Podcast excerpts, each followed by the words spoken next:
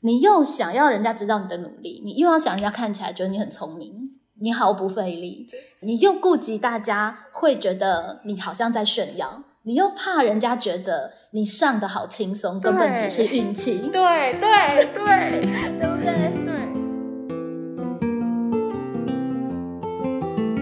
教学 I N G 是 I N G，可是也是 I N G 了，也是 I N G，在 N G 的点，其实反而是一个教学的最好的时机。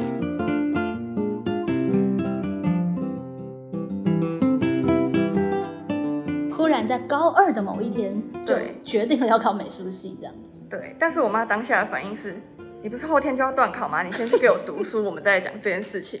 然后，然后他就说：那你这次给我考前十啊？然后我就说：啊，可是剩两天呢。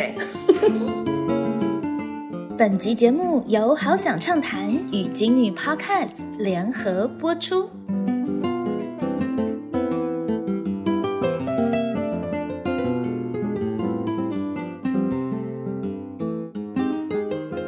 Hello，各位听众朋友们，晚安！教学 ING 久违了的片头，今晚重出江湖。因为今天的这一集 podcast 呢，非常生动的见证二零二二年教学 ing 的师生活力。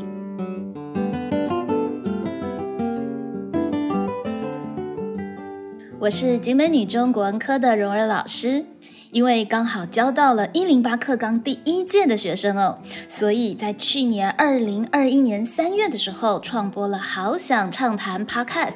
期望能够记录着风起云涌的“一零八课纲”的教学现场，为“一零八课纲”写史。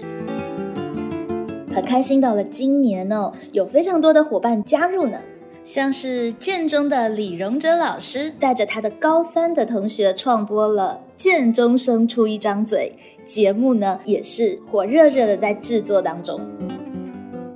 而我们景美女中的阿良老师呢，也是说到做到，在今年的元月二十六号正式成立了景女 Podcast，到了现在已经有好几集的节目上架喽。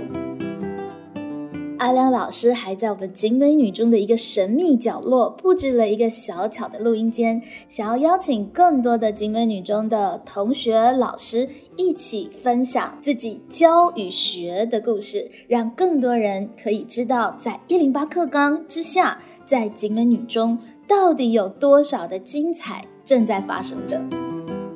今天为大家带来故事的是我的导师班的学生。我们欢迎高三至非常可爱的小姑娘一珍。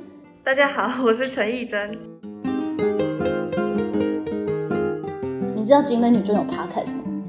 也是，我也是最近才知道的，觉得还蛮酷的，因为我去试听一下前面的片段。嗯，觉得那个主持人如何？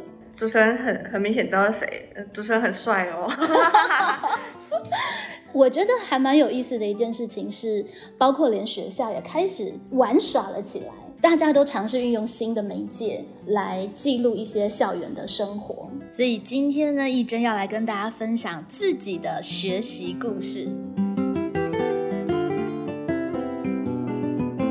一真是我们班的第一位大学生哦，透过特殊选材的管道录取了师大美术系。而且非常戏剧化的是，义珍在当天呢是师大第二阶段面试唯一一位普通班的学生，哇，打倒了一批的呃科班出身的同学，非常的厉害，也非常的幸运。而且他还抽到了一号，真的是蛮不简单的。义珍还记得自己是从什么时候开始下定决心要考师大美术系的吗？当初其实是很匆忙，二年级下学期第一次段考的时候。我在断考前两天，不知道为什么就脑子撞到，我就跟我妈说，我觉得我想要考美术系。然后，因为我一直都有在上画室嘛，当然提出这个，他可能自己心里也有点底，只是不知道什么时候才会说。然后，所以之前你没有特别觉得要读美术系？没有，但是其实我学习历程那些都一直偷偷在做美术的事情。OK，有一种隐隐然的动机。对，忽然在高二的某一天，就决定了要考美术系这样子。对，但是我妈当下的反应是：你不是后天就要断考吗？你先去给我读书，我们再来讲这件事情。然后，然后他就说：那你这次给我考前十啊？然后我就说：啊，可是剩两天呢。原本都是十级，对，就是十级啦。我那时候大概十。OK。然后那次我就真的考到了第十一名，然后跟第十名差两分。嗯，对。然后我就这样跟我妈讲。嗯。我妈也觉得，其实我觉得她不是想要故意刁难我啦，她只是想要就是告诉我读书很重要而已。嗯嗯。所以她还是会尊重我的决定，即使我那次如果真的没有到。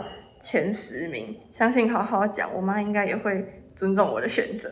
是，不过其实到了高三的这个抉择还是很困难的，因为其实你要投入大量的时间在美术的这个部分。其实我高二就已经知道这个管道，但是也没有去考虑，因为它的门槛有一点高。像师大他们就要有比赛成绩，像是全国前三名一次，或者是。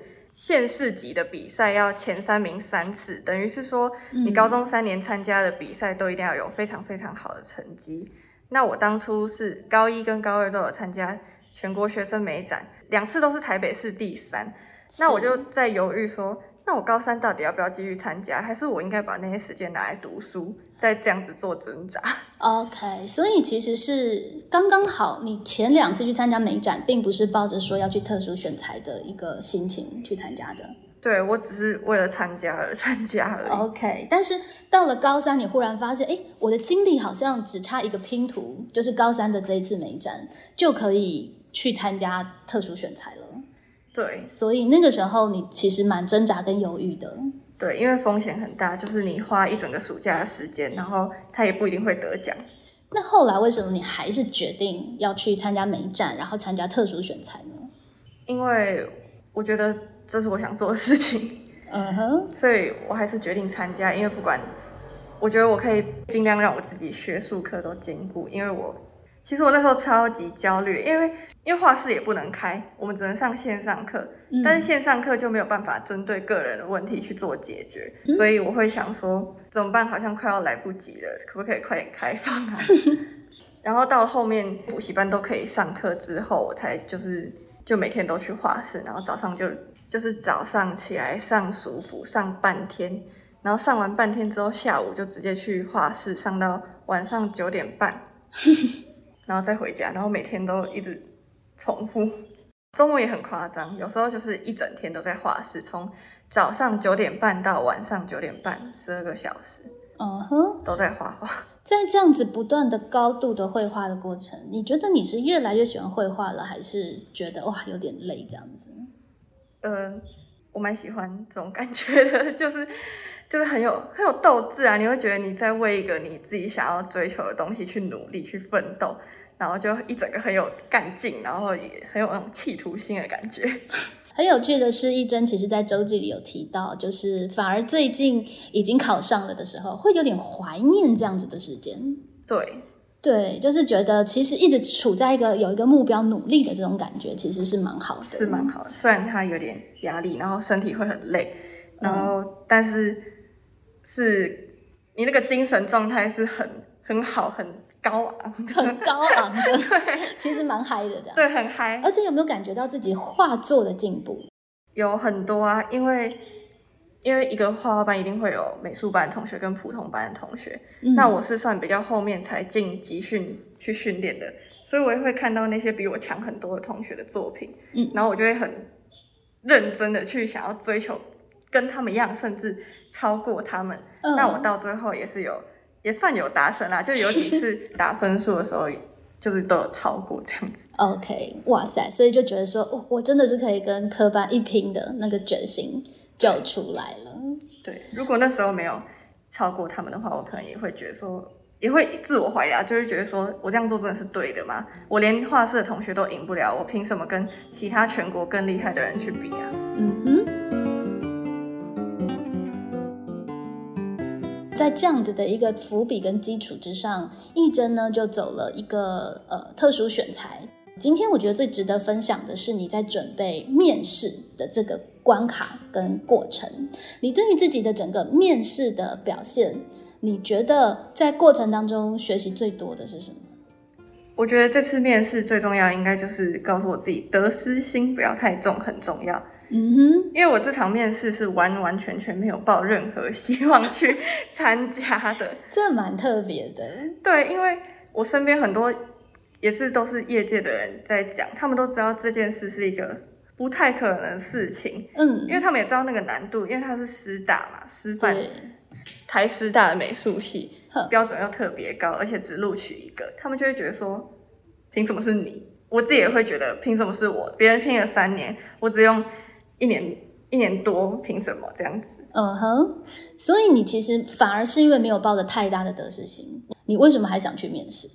其实有很大的一个原因，是因为他们今年改制的关系，嗯往年都是交作品集，然后他们再去面试，但是今年是我们自己做 PPT，然后自己上台报告。我觉得这一点让我蛮有动力去做的。嗯哼，因为我觉得我在景美这三年之中学习到报告的技巧还有能力，都蛮足够我去撑起那个场面。对，尤其咱们班上一天到晚都在练习报告，对，尤其是在佩蓉老师的班上，一天到晚动不动就在报告报告。就觉得没拿出来用一下太可惜了。对所以今年刚好有让你报告的机会，对然后你的报告其实也经过了蛮多次的改版。对，你猜猜看，你的出版到你的最后的版本，你觉得比较大的改动是什么？我觉得口头报告很重要的一个重点就是，你 PPT 上面的字绝对不能太多，嗯不然教授可能就会一直只专注在你看你上面的字，不会听你讲话。然后他一看完，发现你还没讲完，他就想说，嗯，我已经看完了，然后呢，然后就会干掉。这一点很重要，就是不能把你的那个 PPT 当做你的逐字稿，对对吧？然后你就只是照着上面念，那就完全失去意义了。对，对，你在第一个版本的时候，你还记得那个什么样子吗？很可怕。所以其实也是改动过来了。对，改了很多次。那时候我准备面试大概是一个星期，然后总共有五个版本的简报。呃，而且你还找了很多老师来听你的简报。对，对，第一个版本我自己在听的时候就说，明明是要去面试美术系，但只要三分钟没看到一张画，全部充斥着一大堆的泛论式的词语，我充满了好奇心。我对水墨呢有什么样什么样的想法，就全部都是空话。对，对，那到了最后的版本，你做了哪一些比较重要的改动呢？就是我把整个架构改掉。嗯一开始的架构是以先自我介绍开始，然后而且自我介绍都是在讲人格特质啊，或者是我对这个科系的理念跟看法。嗯但是后面就改成用美展跟我在学校办的个展去把我整个个人特质放在里面，嗯嗯，从这些活动里面去了解我，而不是我讲我是一个怎么样的人，然后到最后才说我做了什么事。是，所以其实故事是非常重要的。对，像是你在其中的一个美展，你有去谈到你是一个善于观察的人，那你用什么样的方式在你的简报里面让教授可以相信你是一个善于观察的人呢？我在画美展的过程中，老师都会不断的去引导我，会说。你不要只会在网络上找图片啊，你这样画出来的东西根本就没有感情，所以你应该要自己去真的去看到那个东西，自己去拍照，拍各个角度，然后不同的时间去看，你才会对那个你画的东西有感觉，不要一直抄图片。嗯，这点好重要哦。像我第一年是画有关玫瑰，结果第一年因为还不熟悉这个状况，所以我都是全部都是印图片，看着图片画，所以画出来的东西也都蛮就是死板，看起来就像就是剪贴就那种贴上去的那种感觉。嗯，但是到了第二年，我画了有关向日葵的主题，然后我是真的自己有去拍摄，然后去找了很多资料，看了不同品种，然后画出来的东西才会比较自然，然后你也知道比较知道自己在干嘛。还有就是因为有关疫情的主题，所以我在后面放了一间台大医院，因为台大医院平常都是人超多嘛，所以我不可能那时候就是在平日一般时间去做摄影，所以是有一天早上凌晨四点。然后我就叫我爸跟我一起去台大医院拍摄，那时候就都没有人，我们就在马路上拍摄这样子。嗯哼，然后刚好拍完还有一点时间，我们就去找向日葵。哇，很浪漫 呢。对就是因为画的动机要去寻找里面素材的动机，你走了一趟摄影的旅程。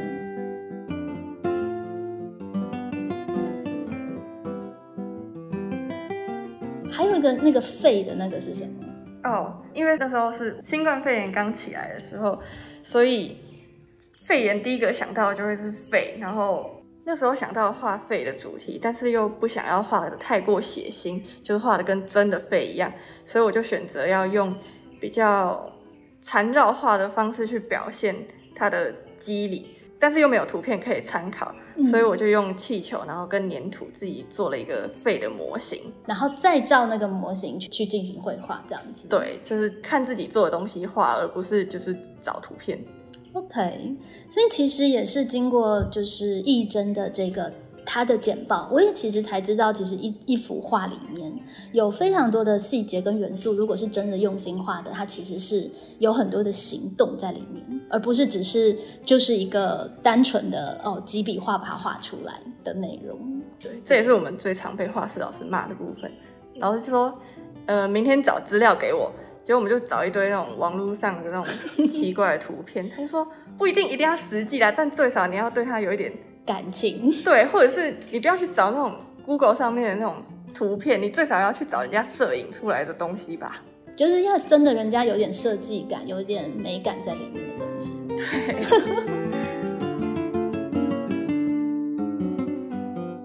到了高三的这幅画，是你自己觉得更满意的一幅画，为什么呢？因为在高一二的时候，其实因为。能力也比较没有那么强，所以我一直都不敢画人。但是到了第三年，我觉得我想要去尝试看看，所以就第一次在这么大张的作品里面画了人，而且是我自己。多大的作品？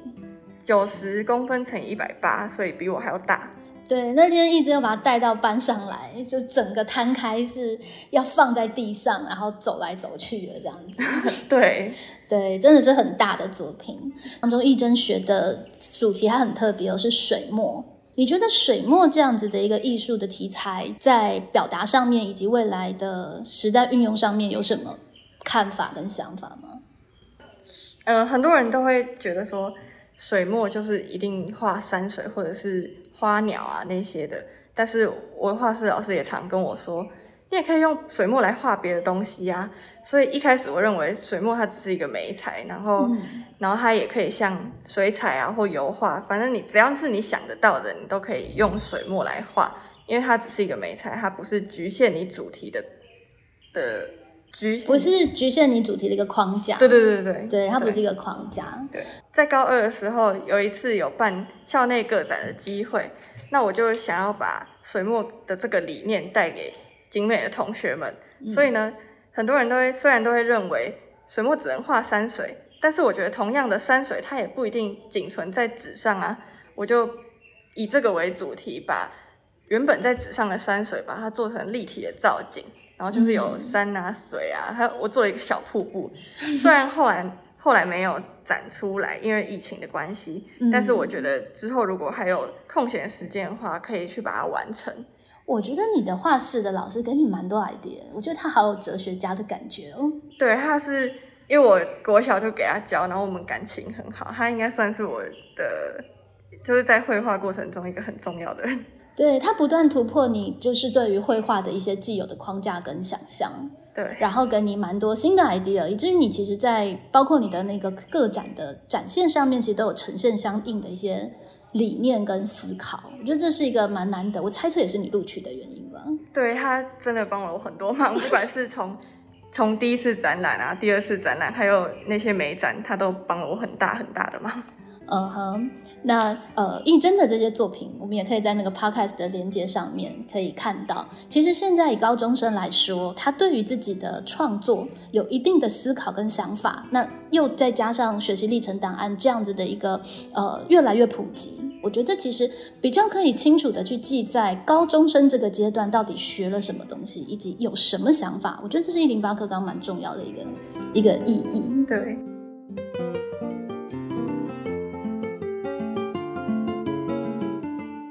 除了画室老师之外，我觉得我也要很感谢我的父母，就是因为我能走上这条路，他们真的帮了我非常非常大的忙，就是他们给我很大的支持，不管是资金上或者是送接送我的方面。我觉得接送尤其伟大，对，还有精神。说说你的那个行程。对，就是我从高一到现在都是每个礼拜都会去画室，而且我的画室都不是在很近的地方，像我住内湖，但是。我从小去的那间画室在新庄，所以 所以横跨台北、新北，对不对？而且又是景美，我们根本就是穿越什么台北大三角吧？真的，对。所以爸妈接送请假，对他们还会等我下课。嗯，真的是很了不起。所以其实。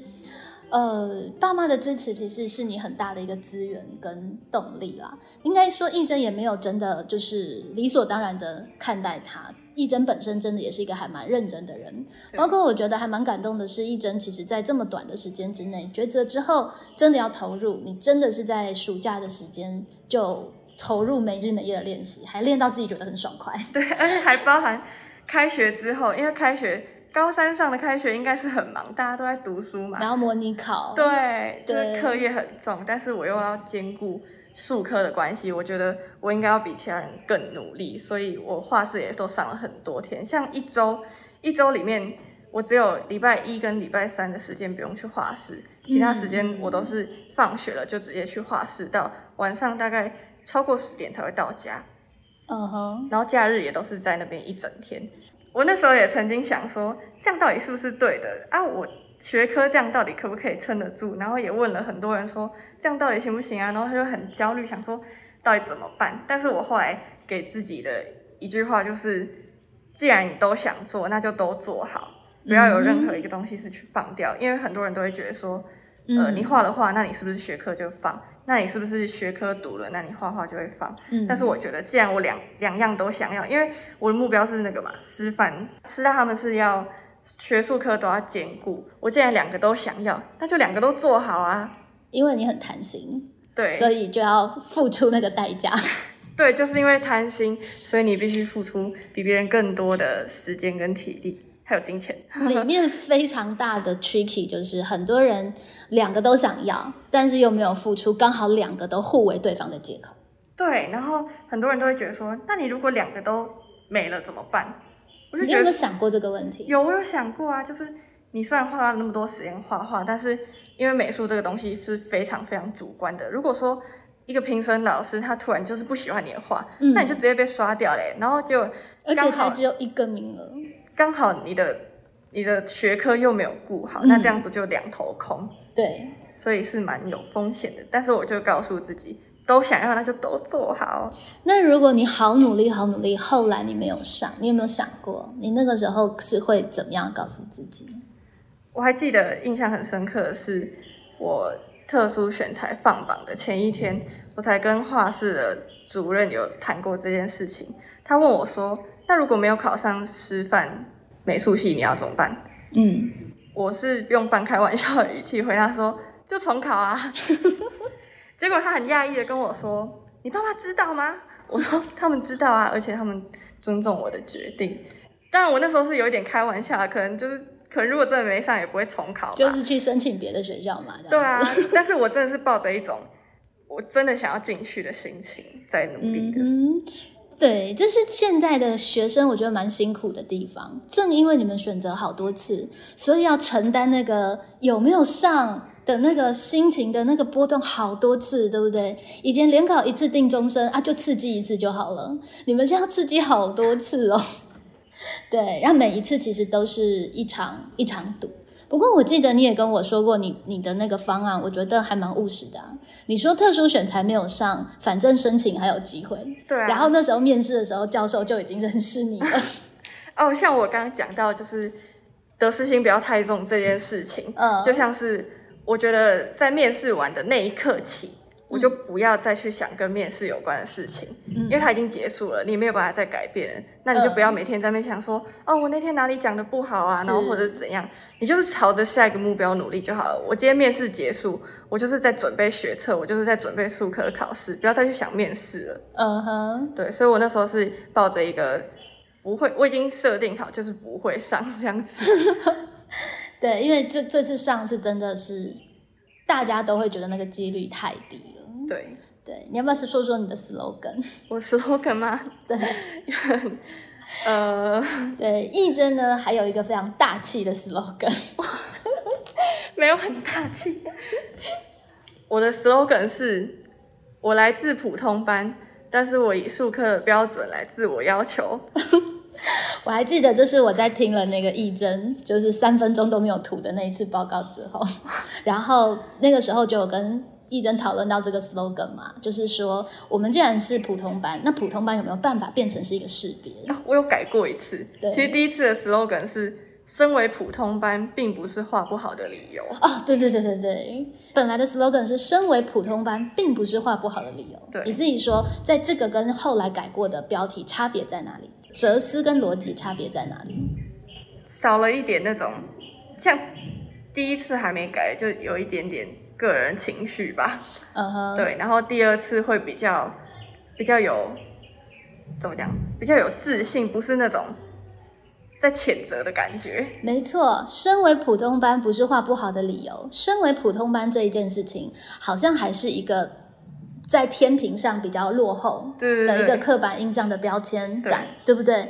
但是后来的标题重新设定了，我来自普通班，它就是一个事实的描述。但是我以科班的标准自我要求，它里面还涵盖的空间是我来自普通班，在数科部分我以科班自我要求，但是我普通班的学习其实还有更多可能呃科班没有的。内涵跟内容的开展空间，它就不是放在一个优劣高下的比较，对，而且你有没有发现，其实光是标题的改动，其实也会影响到自己在陈述以及自我定位上的感觉。对，因为第一句感觉好像就是我是普通班，我是劣势，我就是没有没不会画画之类的。对我只是在这个劣势里面尽力的努力。对对，而下一个是后来改过这个标题，其实一定程度才真的肯认了自己普通版的身份跟定位。对所以为什么在面试还有备审资料，我都会非常强调标题，因为语言是有能量的，对它会带领着你去思考。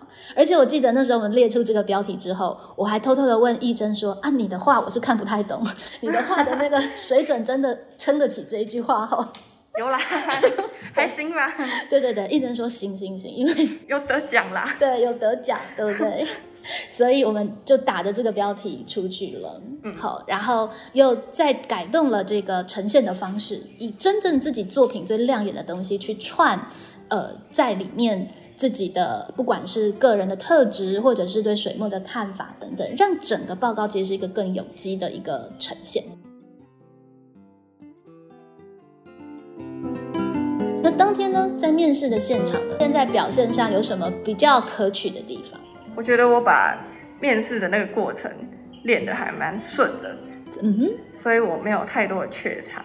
然后在接教授的问题的时候，也没有也没有太多的停顿。然后应该说，我有接住教授问题，然后是有自信的回答，嗯，然后不会一直就是支支吾吾或者是怀疑自己的答案。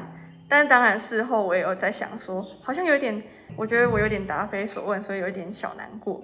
比如教授问我说，其实他们那时候问的一个最大的问题是，我是如何去兼顾术科跟学科。嗯但是我相信他们可能本来想要听到的答案是我怎么去分配我的时间，跟怎么去应对这件事情。好，但是我回答既然是，呃，我当初承诺父母的，我会先维持好学科，然后再去才去拼我的数科。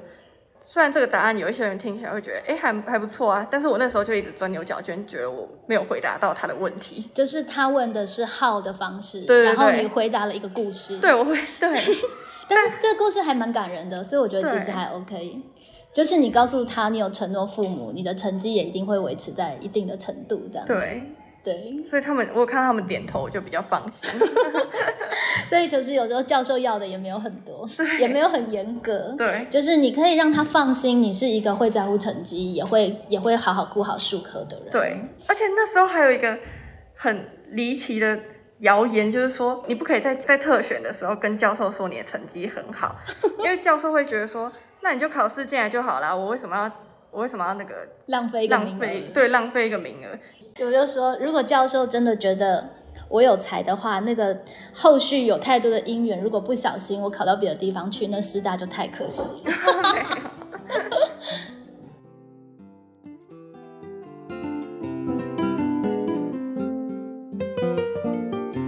呃，大家都会质疑说，那你没有三年的那个科班的练习，普通班的学习对你未来美术会有什么帮助？像我觉得在景美，然后在我们班，我学到最大的就是处理事情的能力，我们会学到更多面向的东西，不一定说很专业很专业，但是我确定是非常多元的。像我高二的时候，多元选修是参加那个教偏乡的小孩英文，是以线上的方式，然后一对一做教学。那我们就是从设计教案开始，到最后的教学都是由自己来自己一手包办，就是老师不会从中介入这样子。嗯所以从设计课程到教学完，甚至到后面的反思，我觉得我都学到了很不一样的经验。嗯，这个就可能是你一直在画室，在在科班，你可能没有办法的有的完整的经验。对，因为可能很多时间都要花在画画上，那我就不会去接触到这么多东西。比如说我们学校的社会科探究课程，嗯我觉得它蛮让我有开眼界的感觉。嗯那在开眼界的同时，在我的创作上也会有比较多不一样的灵感去帮助这样子。对，那个义珍这一组的那个社会科探究也还蛮值得再录一集的。没有，他们做的那个，你们是你们是做什么主题啊？台湾学生跟日本学生对的生活的，生活差异，然后用那个粘土逐格动画来呈现。对，就是真的，其实做了蛮多，还蛮完整的 project 的呈现。而这些东西的学习，其实未来再结合美术，其实就有更多的想象的一个空间。对，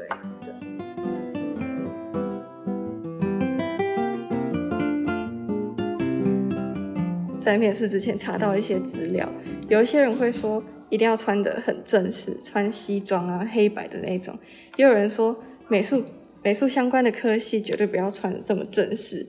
那我就一直在犹豫，说到底要怎么穿。我就有问在在校的同学，在嗯，就千一老师，对，我们的实习老师，我问了我们那时候实习老师，因为他是师大的，我就说：“那你有没有看过美术系的学生都怎么穿？”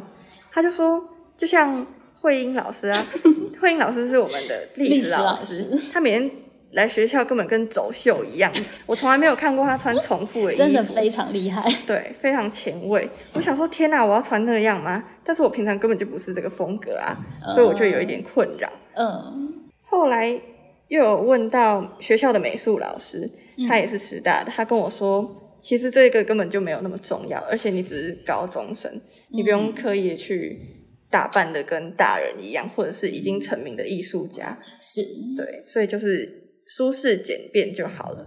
对。而且那天你是穿着制服去面试，对，因为因为我自己在报告里面也比较强调我是来自普通班的同学，那我就想要给教授一个比较深刻的印象是，我真的是啊，就是因为景美没有美术班，他们也很清楚，是而且景美的制服又很黄很亮，所以就很有记忆点，而且又不会太不得体，是，然后又是我刚好最舒适的服装，嗯所以我就直接穿着制服去，其实这个反而是大家蛮意想不到的，对对不对？就是众里寻他千百度，后来发现蓦然回首，最单纯的反而其实最可以凸显你的特色的。当然，这个如果是听众朋友在考量，要注意一下，因为有些学校是会禁止同学穿制服去面试，所以对是要先弄清楚到底学校的规定是怎么样。那景美制服，哇塞，对啊，也刚好有了亮相的机会。对，而且还可以就是自己加一点小巧思，像因为那天天气有点冷，我穿的是夏季制服，然后那时候是冬天，所以 我有在自己加了一件针织外套，所以有一些同学也可以在制服的基础上去做一些小变化。哎，这倒是还蛮特别有创新的那个面试装扮的建议哎，我倒是之前没有想过，也没有特别的同学提到过，大家都好认真在想说我要穿着怎么不一样。其实当大家都穿不一样的便服的时候，穿制服反而变得很特别。对所以当天应该只有你穿制服吗？对，当天只有我一个人穿制服，然后有一些人穿西装，然后看起来有一点点突兀，因为真的太正式了，穿太梳油头，穿西装，然后穿那个包鞋之类的，对。是啊，这点其实蛮重要的。其实面试大家想要看到的是真实的你，就是你可以做各种的考量，但是最重要就是自己是舒适自在的。在一个越是多元展现可能性的时候，怎么样去把握自己真实的样子，其实反而会是一件最重要的事情。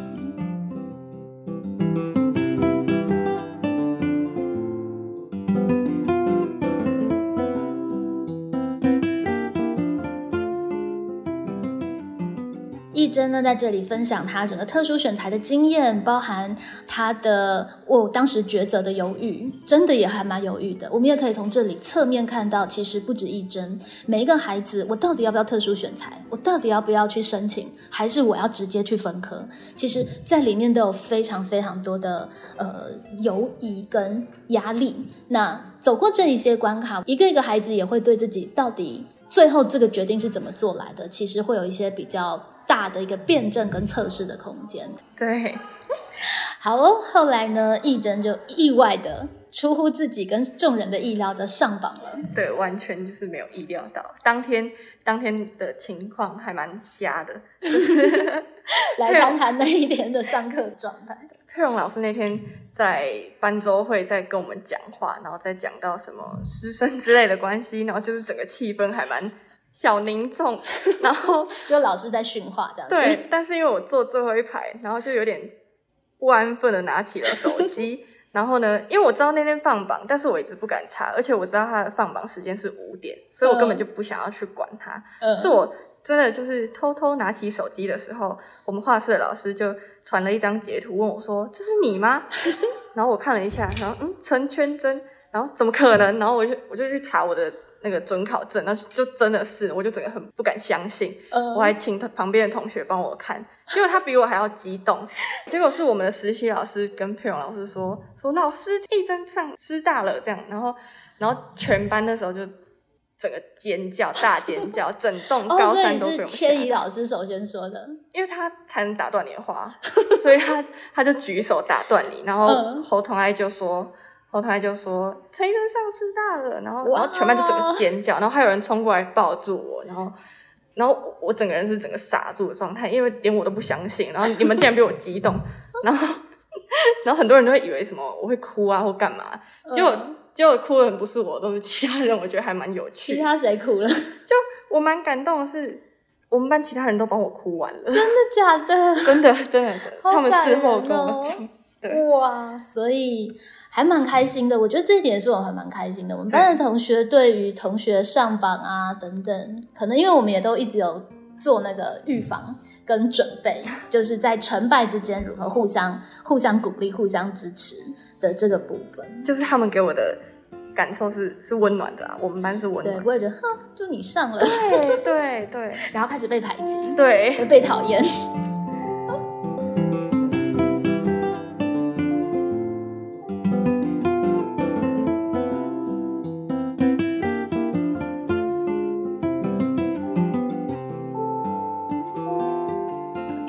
所以。考完到现在，你大概做了哪些事情？因为上榜的时间是十二月，但是因为我还是有参加数科考试，所以我就把重心都先放在数科考试，就还是去拼。因为我想要证明自己，我不想要没有去考，然后到最后落人口舌，就是说啊，你也是只是面试上而已嘛，也不一定有什么真的实力啊。所以我想要在数科考试的时候证明我自己的实力。嗯。蛮好的，蛮有骨气的。对对，所以就先通过了数科的关卡。对，对不对？考上了之后，你的心情就是整个心境跟学习跟考前，你觉得最大的转变是什么？最大的转变就是刚上的时候，我会觉得说，哦，我还是要考学测啊，我还是会考数科啊，我一定还是会跟同学一起努力。结果呢，最先在学测的时候，我整个。就想说，嗯，我为什么要来考这个？就是，哦，我也可以不要读学测啊。所以后来学科部分就有点小小的比较放松，很难，对不对？很难骗自己，对不对？对。所以其实这个是走到比较后面的同学的一个优势哦，我不得不这么说。因为真的你放松了，你还说我要认真。有一点点难度，就是有一点点违背人之常情，就是说对学科认真啦。所以其实我自己也是嘛，我自己也是申请上的。那后面那一段时间，其实你整个心思在课业学习上就不可能再像以前那个样子。但是，比方说以我中文系来说。就是我自己学过的科目，我应该都印象很深刻，因为我是个也算还认真的学生。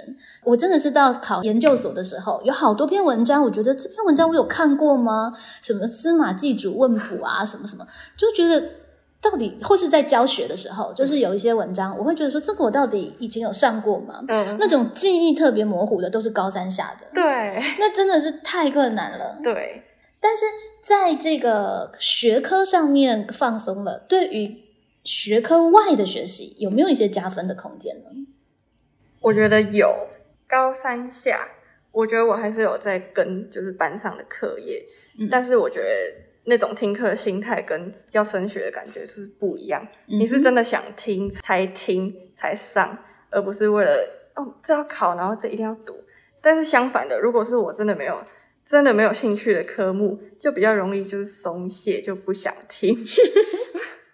你开始有了选择权，对，但不太好的选择权啦。那你真的想听的部分，像是什么是你真的想听，然后觉得又比以前听的更有味道的科目有吗？有像是历史课，这个学期历史课，我觉得上的非常开心，就是我是真的想听，然后才上课的。嗯但是像以地理为例，我本身就是一个没那么喜欢地理的人，在地理课就会相对的比较分心。好，这是学生的实情，这样子。，对，因为三年级下学期的历史课程，我觉得比较贴近生活，像是第一章有讲到一些医疗啊跟疾病之类的跟我们生活的关系我们就可以知道刚好很应景。对，刚好跟以前还有现在可以做一个连接。后面还有一个单元是艺术与生活，就是刚好把艺术史放到那个历史课本里面。但是我刚好在数科考试备考的时候就有接触过这一方面的知识，而且刚好我对这个也比较有兴趣，嗯，那我就在这堂课里面上的非常愉快。而且老师好像还有给你任务，对不对？对，就是我下周预计要在班上讲解艺术史的部分两堂课，老师是给我两堂课的空间啦，但是不一定会不会讲到那么满，就不确定。就是开始换了一个角度，变成老师的那种感觉，对实际来上课。对，但是我觉得我蛮乐于用自己的能力去帮助同学，然后把我自己学到的东西再交给下一个人。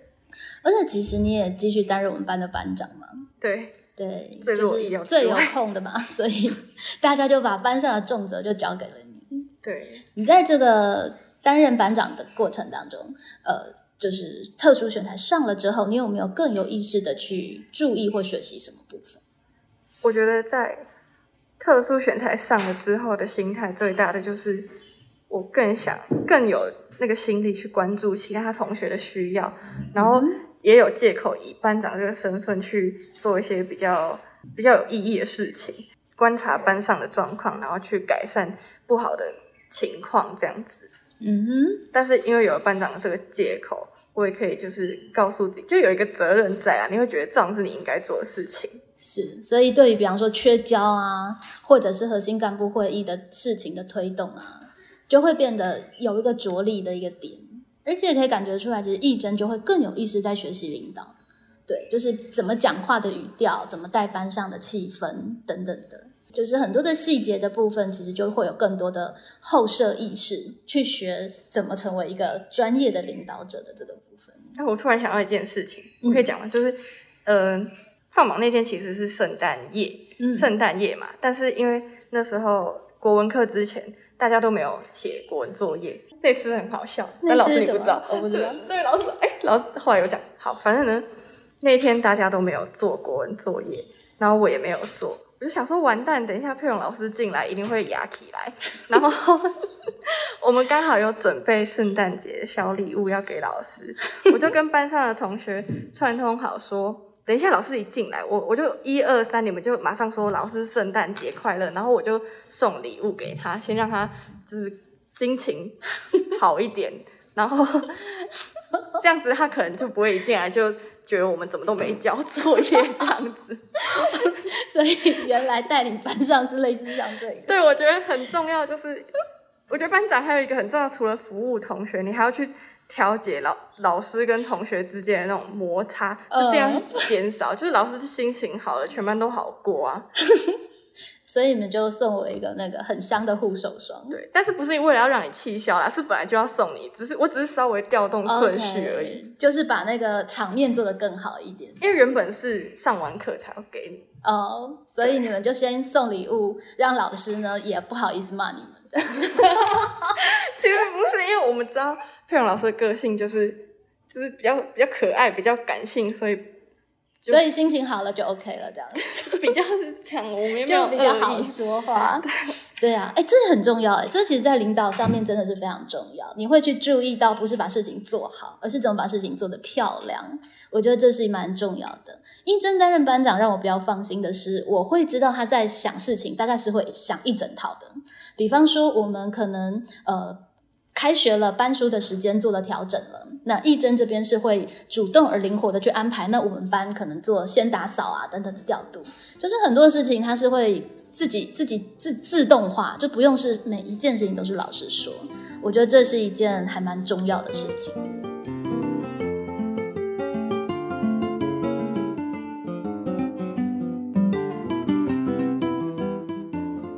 我觉得可以再回头来谈一件事情，就是你刚刚有说到那个放榜了之后，因为班上都还没考上，所以你就刻意低调。对，所以你在周记问了一个非常好的问题，我们最后来聊聊这个问题。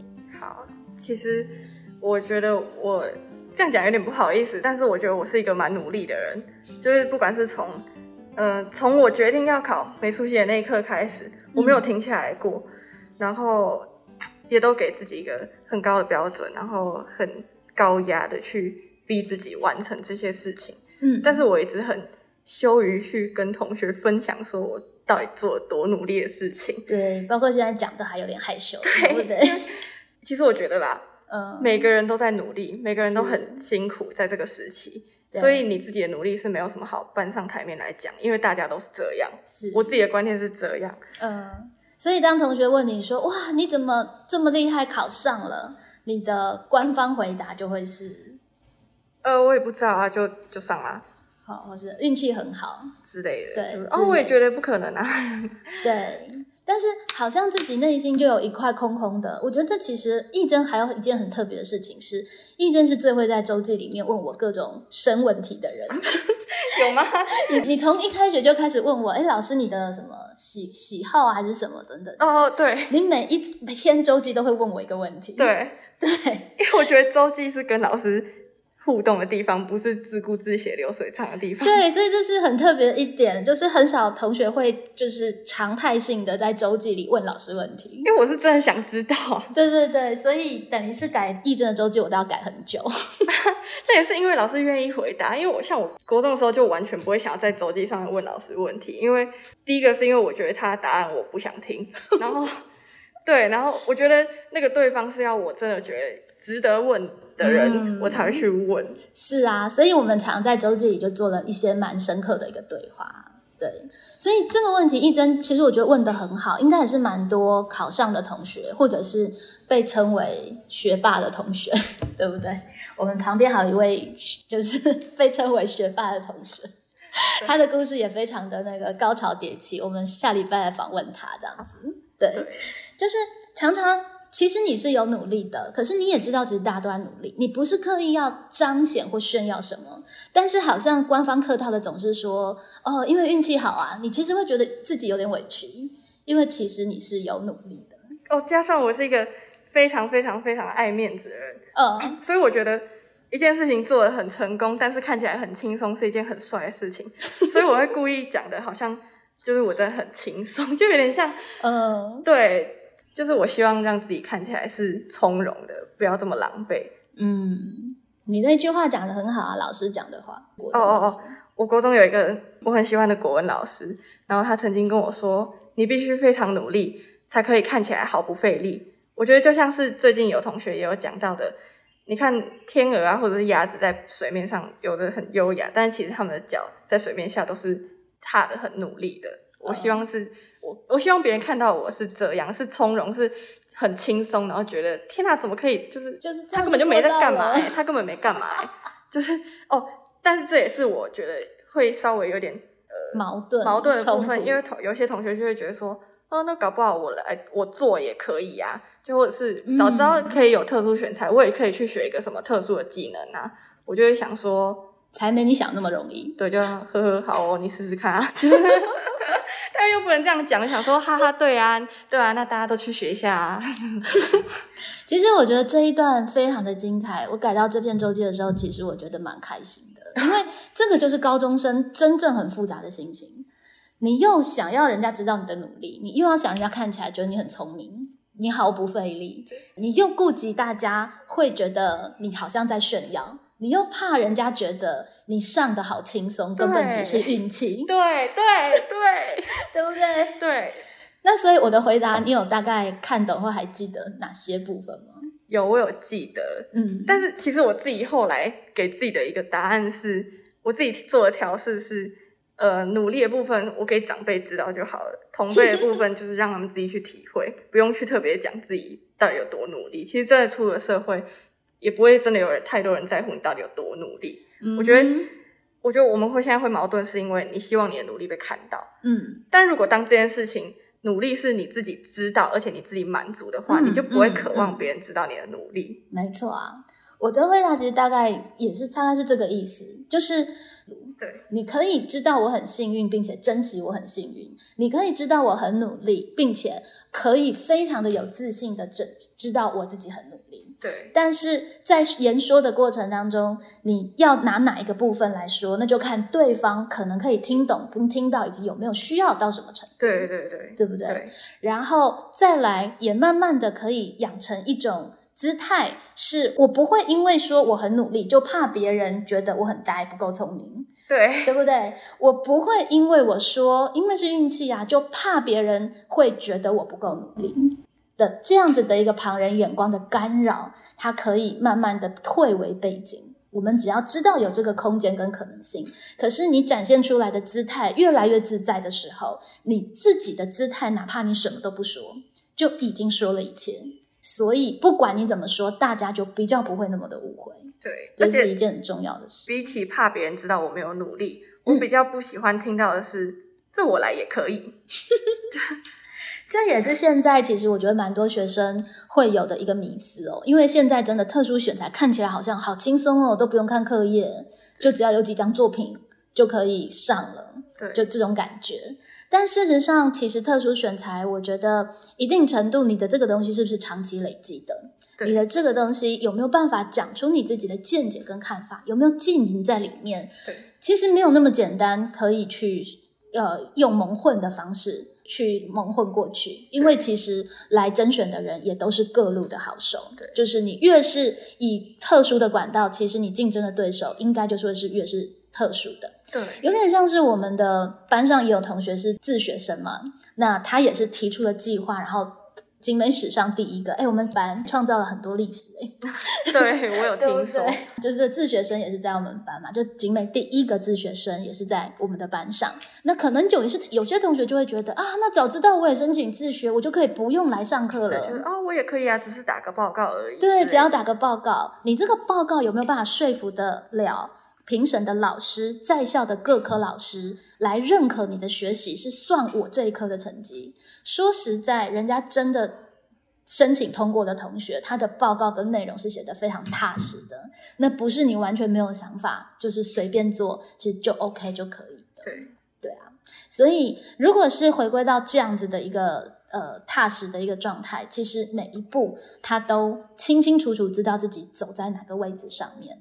我们的学生越来越习惯，越来越呃正确的认识各种升学的管道，我们就可以期许未来同学都真的可以好好善用这些多元的资源。不然的话，他被随便的乱滥用了，我觉得就失去他原本的利益。包含像繁星也是嘛，对我们之前说的繁星根本不是给城市的孩子玩的，但是你为了繁星在那边斤斤计较一分两分，那就已经失去了繁星的意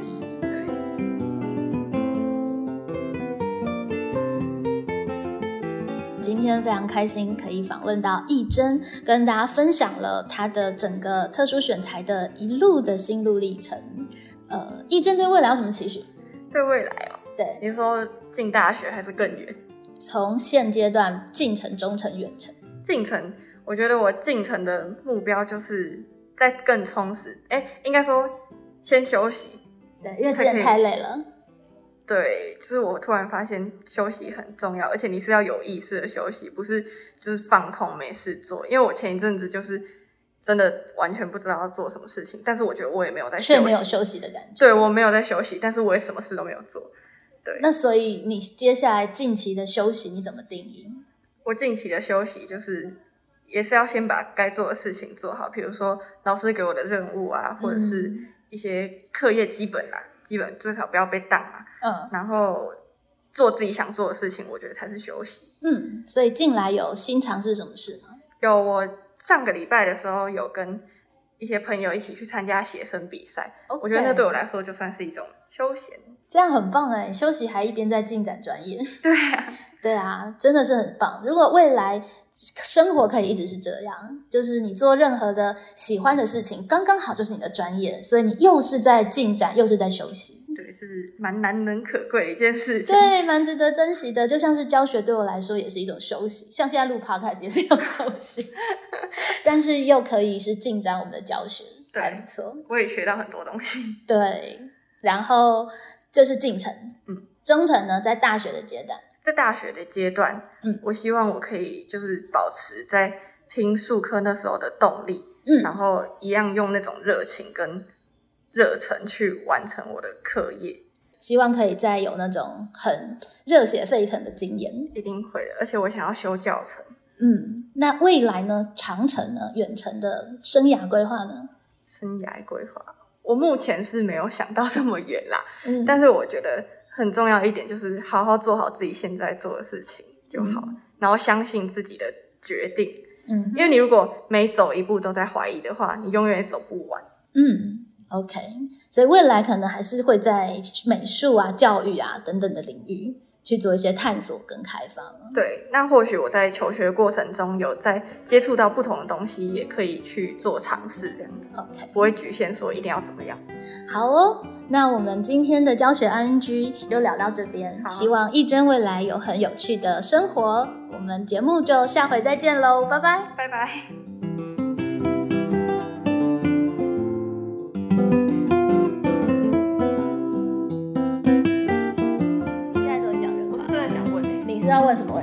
因为我高中的时候也问过很多老师这个问题嗯，就是你觉得老师关心学生是出自于他的爱心，还是纯粹只是因为我是老师，所以我必须关心你？应该说以我自己来讲，我不太确定我以后如果真的当上老师，会不会真的放太多感情在学生身上，或或者是真的只是把他当义务，就会觉得说啊同学怎么了啊？然后只是因为我是因为我的工作就是要照顾你。对，但是很多老师给我的答案是我关心学生不是义务。关心你，所以很多老师给你的答案是我真的关心你，是我真的想要关心，出于爱心的关。那你想听我的答案吗？对，我觉得因为好玩呢，因为好玩跟使命。哦，因为关心觉得很好玩啊，关心觉得很好玩，因为学生会长大，然后给你很多很多反应啊。那他如果是就是呃，应该说我只关心是那种那个学生现在看起来很糟。那还是很好玩呢，很好玩。你就想说，你就想说，这一群学生为什么有办法每天都忘东西？为什么办法每天都迟到？我要用什么样的方法才可以破解这个关卡呢？对啊，基本上它就是一个解谜游戏，你不觉得吗？因为我从小都对老师这个职业有很大很大的憧憬，所以我对他的那个道德感是非常非常高的。哎，所以你没有听我第二个，因为好玩跟使命，使命感。对，我觉得每一个人在人世间都要玩一件事情，而且非常幸运的人就可以让玩的这一件事情变成是一件对社会有益的事情。那如果你找到这个东西，你就可以把这个东西组装起来，变成你的使命。所以，如果这个使命是经过你自主设计出来的，你就可以一边玩一边做很崇高的理想。